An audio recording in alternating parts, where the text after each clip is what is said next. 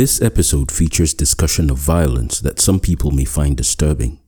Listener discretion is advised, especially for children under thirteen. Shell first began production in Nigeria more than sixty years ago, and its legacy in the oil-rich and densely populated Niger Delta region has long been one of environmental devastation and human suffering. Ogoni is the land, the people Ogoni. The agony of trees dying in ancestral farmlands, streams polluting, whipping filth into murky rivers. It is the poisoned air causing the luckless lungs of dying children. Ogoni is the dream breaking the looping chain around the drooping neck of a shell-shocked land. That was a poem titled Ogoni, written by Ken Saro-Wiwa. Welcome to Story Story, a podcast exploring forgotten Nigerian history. You can find episodes of Story Story for free on Apple Podcast, Spotify, or wherever you listen to your podcast.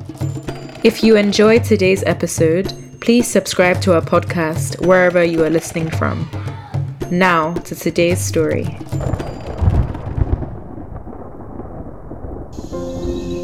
Ogoni Land is situated in an area east of Port Harcourt in Rivers State, Nigeria.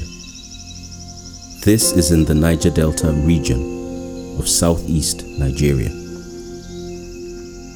The area forms part of the coastal plains, featuring terraces with gentle slopes intersected by deep valleys that carry water intermittently. The area was characterized with rainforests, with cleared areas for farming, rich soils for agriculture, and flowing waters for fishing.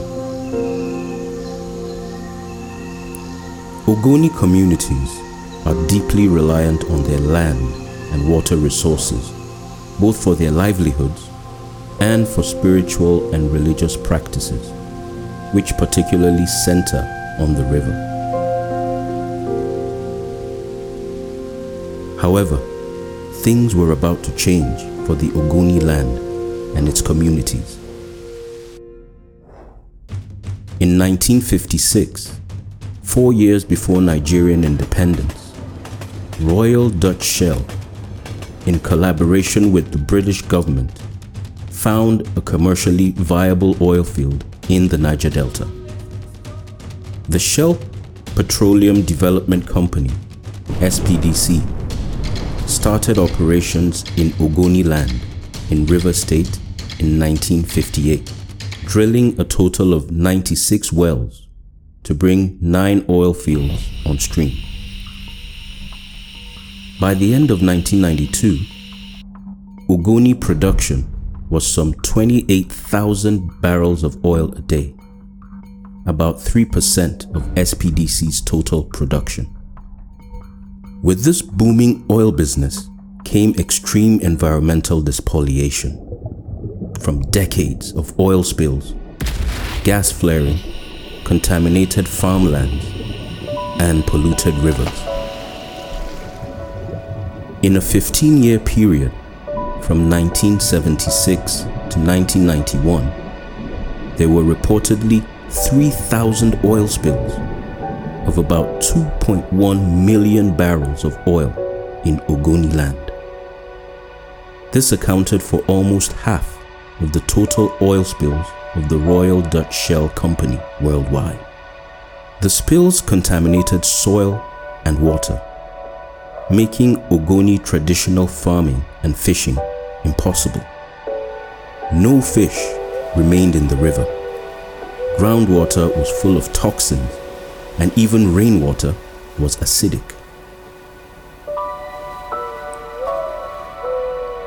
Even in areas where no effect was visible, groundwater became contaminated by carcinogens, entering into crops and posing a massive threat to the health of Ogoni and surrounding groups. The Ogoni communities were denied rights to clean water food, and air in favor of Shell's corporate interests. The Nigerian government repeatedly failed to protect Ogoni and their territory. The degradation in Ogoni was so stark that it was difficult to reconcile such lack, suffering, and pollution with the wealth that was steadily ripped from the belly of Ogoni land. In nineteen ninety, amidst poverty, environmental ruin, and the oppression of life under a brutal military dictatorship, a popular non-violent movement, MOSOP, burst forth from the Ogoni region of the Niger Delta to challenge Shell and demand an end to the exploitation and abuse of the Ogoni land and people. MOSOP, Movement for the Survival of the Ogoni People, began campaigning for greater control over oil and gas resources by Ogoni communities. They sought economic development and autonomy over cultural, religious, and environmental matters.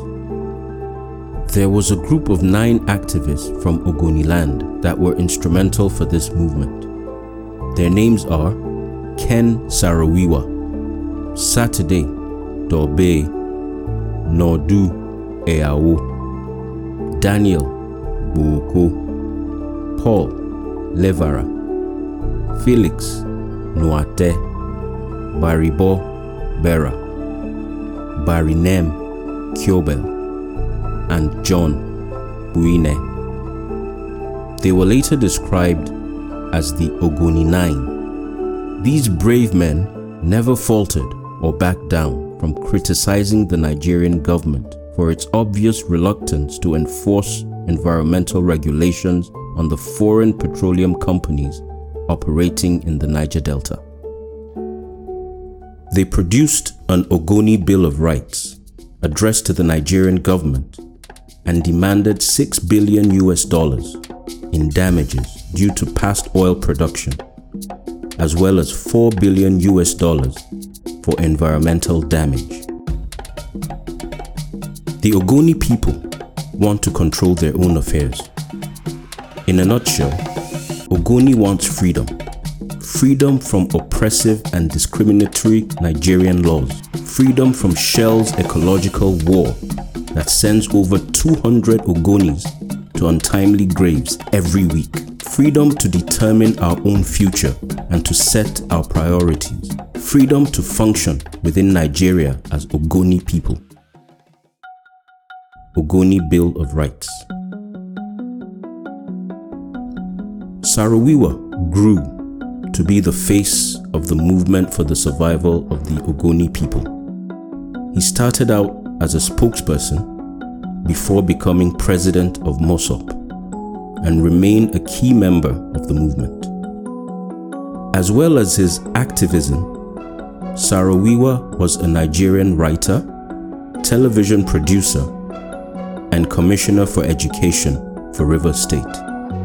As the first commissioner for education, he laid the foundations for fixing the gross undereducation problem in their community. He gave scholarships to scores of Ogoni youth to increase the levels of education in the community. Because of the role he played, educated Ogoni people felt deeply beholden to him. Many people were fiercely loyal to Saro-Wiwa. He was an Ogoni son who made them proud.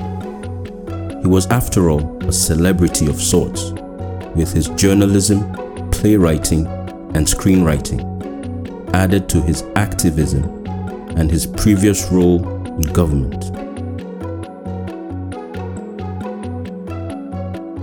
On January fourth, nineteen ninety-three, an estimated three hundred thousand Ogonis, a staggering three-fifths of the population, joined a massive protest. The United Nations recognizes the rights of all the world's indigenous people. Indigenous people have been cheated through laws such as are operated in Nigeria today, through political marginalization. They have driven certain people to death. in recovering the money that has been stolen from us. I do not want any blood spilled, not of an Ogoni man, not of any strangers amongst us. We are going to demand our rights peacefully, non-violently, and we shall win. That was the voice of Ken Saro-Wiwa. The rally had no violence and no bloodshed, just as Ken Saro-Wiwa had told his people that it should be. Saro-Wiwa was reportedly so proud of the Ogoni Day rally that he declared he would have died a happy man had he died that day. That peaceful rally may as well have been the high point of the Ogoni people and MOSOP. The MOSOP campaigns were so successful it got the attention of the international community. MOSOP presented their grievances to the United Nations and even collaborated with foreign production companies to produce two docu-films, Delta Force and The Drilling Fields.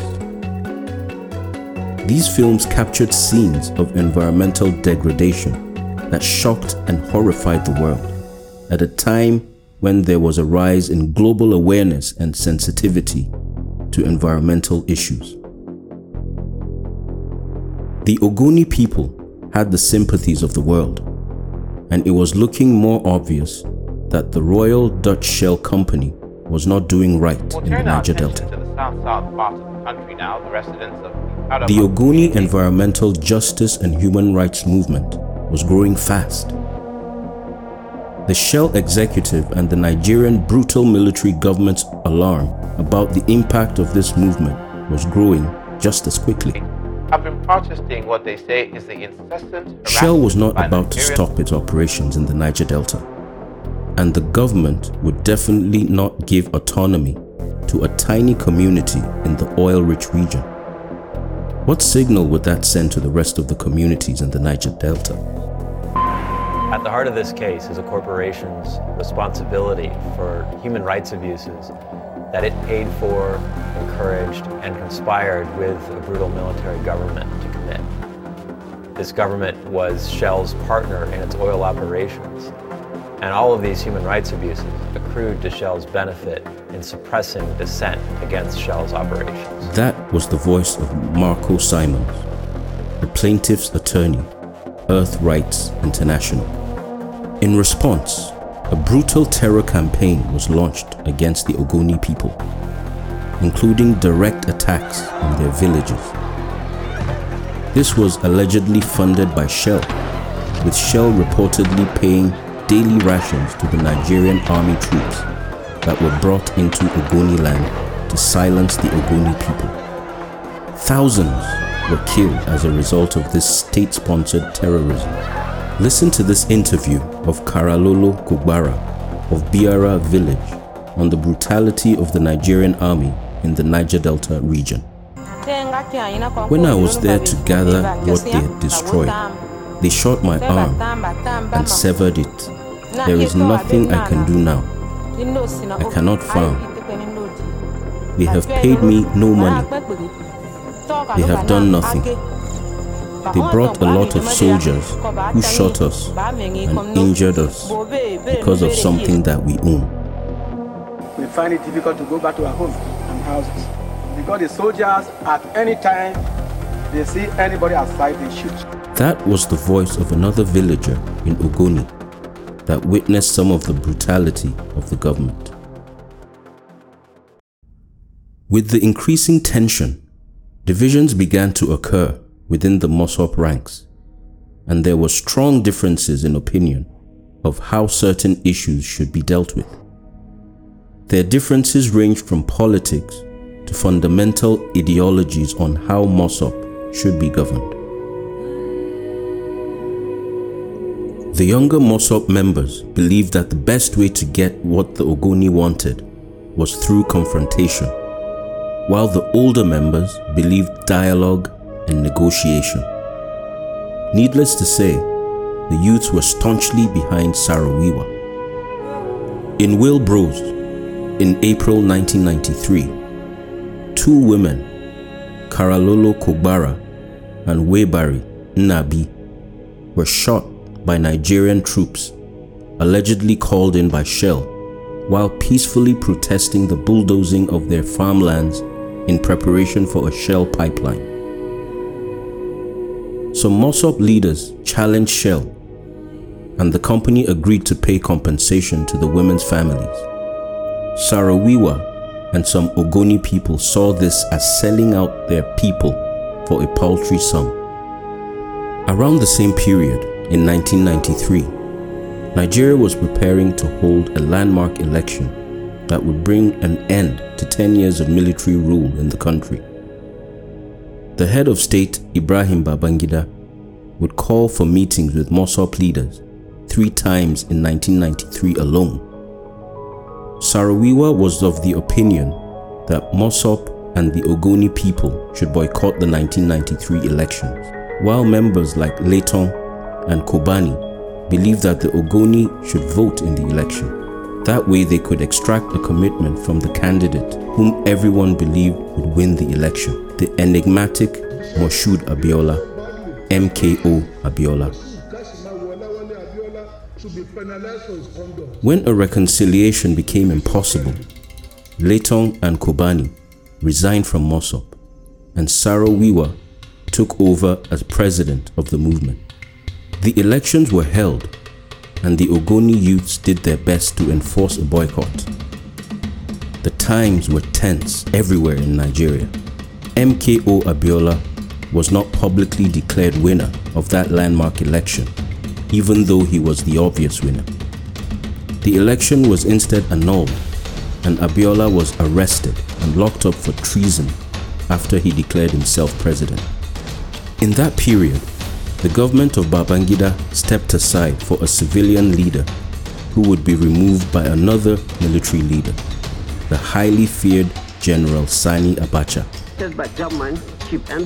This president reportedly had a cordial relationship with Saro-Wiwa. It was said that he even apologized to the environmental activists on a certain occasion when his passport was seized and he was not allowed to travel for a U N human rights conference. Abacha even ordered that Saro-Wiwa's passport be returned. This move may have led the MOSOP president to believe that he could still get concessions from the government. How wrong he was. Things were about to take a dark turn. The Nigerian military finally found justification to arrest Saro-Wiwa and the most sought-after leaders. On May twenty-first, nineteen ninety-four, four Ogoni chiefs, who were all on the conservative side of MOSOP, were brutally murdered. Many suspect this tragic killing was orchestrated by the military itself. MOSOP leadership that uh, was part of this game was being arrested, and the security forces are out doing just that. Although the police stopped Saro-Wiwa from driving into Ogoni land on the day of the murders, he was arrested and accused of inciting these gruesome killings. The same happened to eight other MOSOP leaders, who along with Saro-Wiwa became known as the Ogoni Nine. The men denied the charges, but were imprisoned for over a year and faced with a long trial that many consider to be a sham. Listen to this audio clip of one of Ken Saro-Wiwa's trials in court. I or MOSOP could ever have planned any such action, and I will forever disavow it, no matter what any forum decides upon. I appeal to you, my Lord, for only one, for only one thing. The Ogoni people have suffered tremendously in this country. They have made tremendous contributions to this country. Niger Delta itself is in serious trouble. We need every assistance that we can get. On the thirty-first of October, nineteen ninety-five, Ken Saro-Wiwa and the eight others were found guilty and sentenced to death by hanging. Six of the total fifteen defendants were acquitted. they had no right of appeal. The story became international for the first time.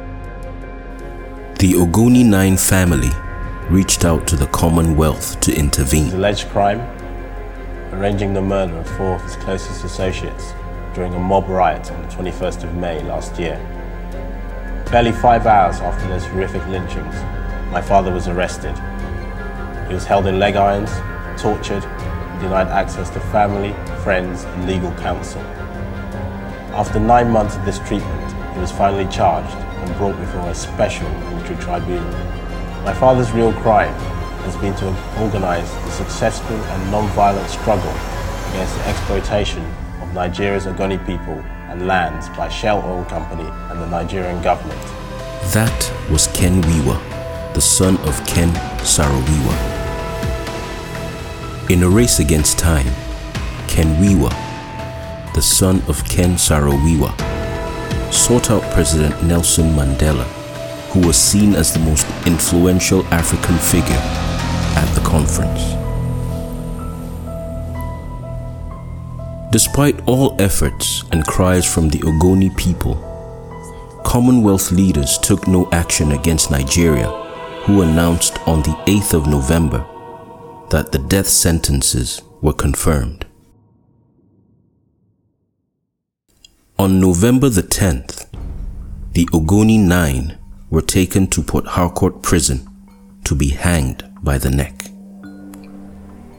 Ken Saro-Wiwa's last words were, "I never destroyed my people, but my people are killed. If it be that I can die to free my people, please my God and the gods and soul of Ogoni land, allow me to die." In less than two hours, all the Ogoni Nine were dead. The bodies were dumped in a graveyard where acid was poured over them to remove any trace of their existence. No one has been allowed to visit the graves. Ken Saro-Wiwa's reported final words were, "Lord, take my soul, but the struggle continues." The execution of the Ogoni Nine provoked a lot of international outrage. The European Union condemned the executions, which it called a cruel and callous act, and imposed an arms embargo Human rights on Nigeria that it paid for, encouraged, and conspired. That was the voice of Marco Simons, the plaintiff's attorney, Earth Rights International. The United States recalled its ambassador from Nigeria, imposed an arms embargo on Nigeria, and slapped travel restrictions on members of the Nigerian military regime and their families. The United Kingdom also recalled its High Commissioner in Nigeria. According to the sitting British Prime Minister, John Major, the executions were a judicial murder. South Africa's President Nelson Mandela led the call for Nigeria's suspension from the Commonwealth of Nations. Zimbabwe and Kenya also backed Mandela's demand to suspend Nigeria's Commonwealth membership, even though many other African leaders criticized the suggestion.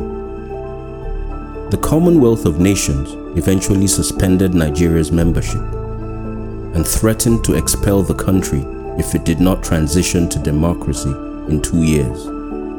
The U S and British governments also discussed the possibility of an oil embargo backed by a naval blockade of Nigeria. Many believe this was a display of hypocrisy by the British government, who could have turned things around earlier.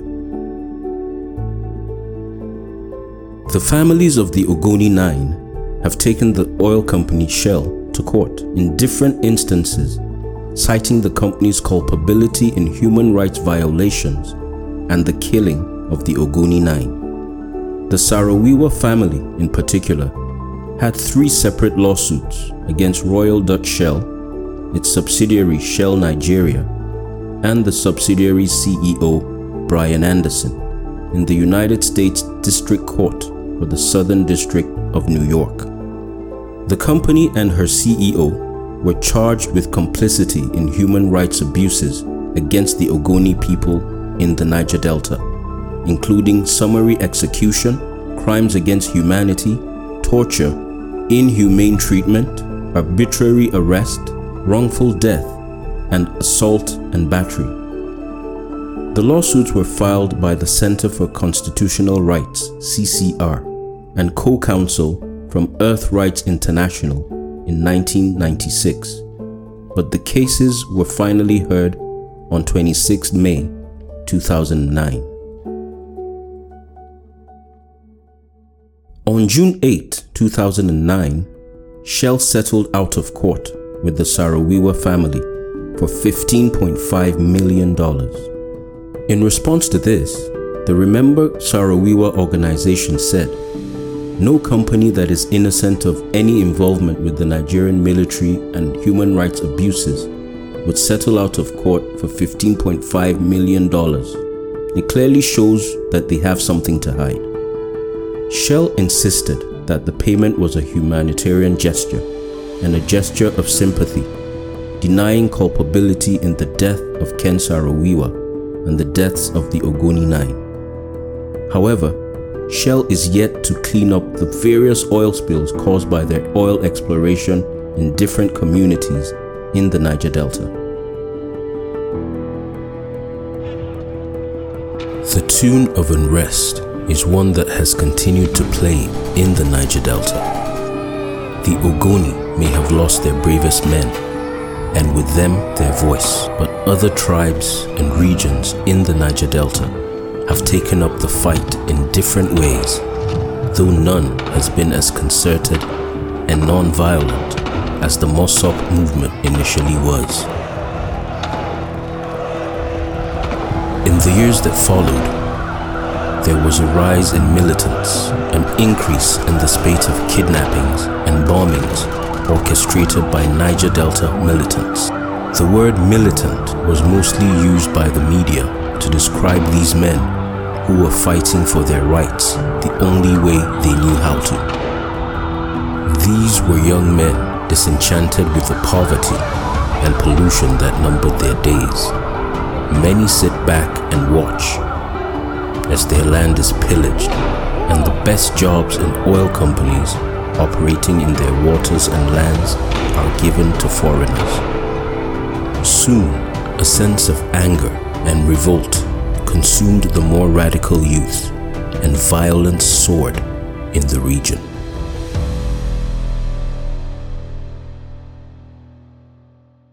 The Ken Saro-Wiwa Foundation was established in two thousand seventeen to work towards improved access to basic resources such as electricity and internet for young entrepreneurs in Port Harcourt. The Saro-Wiwa Center provides training for tech startups and helps them grow. The association founded the Ken Junior Award, named after Ken Saro-Wiwa's son, Ken Wiwa, who died in October twenty sixteen. The award is presented to innovative startup technology companies in Port Harcourt, a support system and hope for the youths who choose the route of business growth over militancy and illegal refining. We remember the Ogoni Nine. We must continue to recover our radical histories, stories, and voices so we can chart better futures for ourselves. Remember, forgetting is violence, and silence is violence. Thanks for listening to Story Story. We will be back next week to tell the story of Queen Amina of Zazzau, a brave warrior that was born in the sixteenth century and expanded the territory of Zazzau in present-day northern Nigeria. Remember to leave a review and rate the podcast. It will help us reach more people who want to learn more about history. What did you learn today? Don't forget to follow and tag us on Instagram at Story Story. We will see you next time. Story Story is a Lanoire Aderemi production supported by the Lord Roots Memorial Fund. Script design, sound design, music, and audio production by Loopify Media. Executive producer is Lanoire Aderemi. Producers are Emmanuel Akeju, John Alimi, and Victor Durujaye. Script design, music, sound design, and production by John Alimi, narrated by Victor Daudu. Social media management by Elizabeth Akeju. Cover art by Samuel Adeyemi, P R by Dari Balogu. Project managed by Loopify Media. Special thanks to Ashiri Magazine for their research support. We found the Ogoni historical accounts and archival recordings of Joshua Project, Griffith Stephen, Vision on T V, and Esri very helpful, and some of them were used in this podcast episode. Many thanks to them.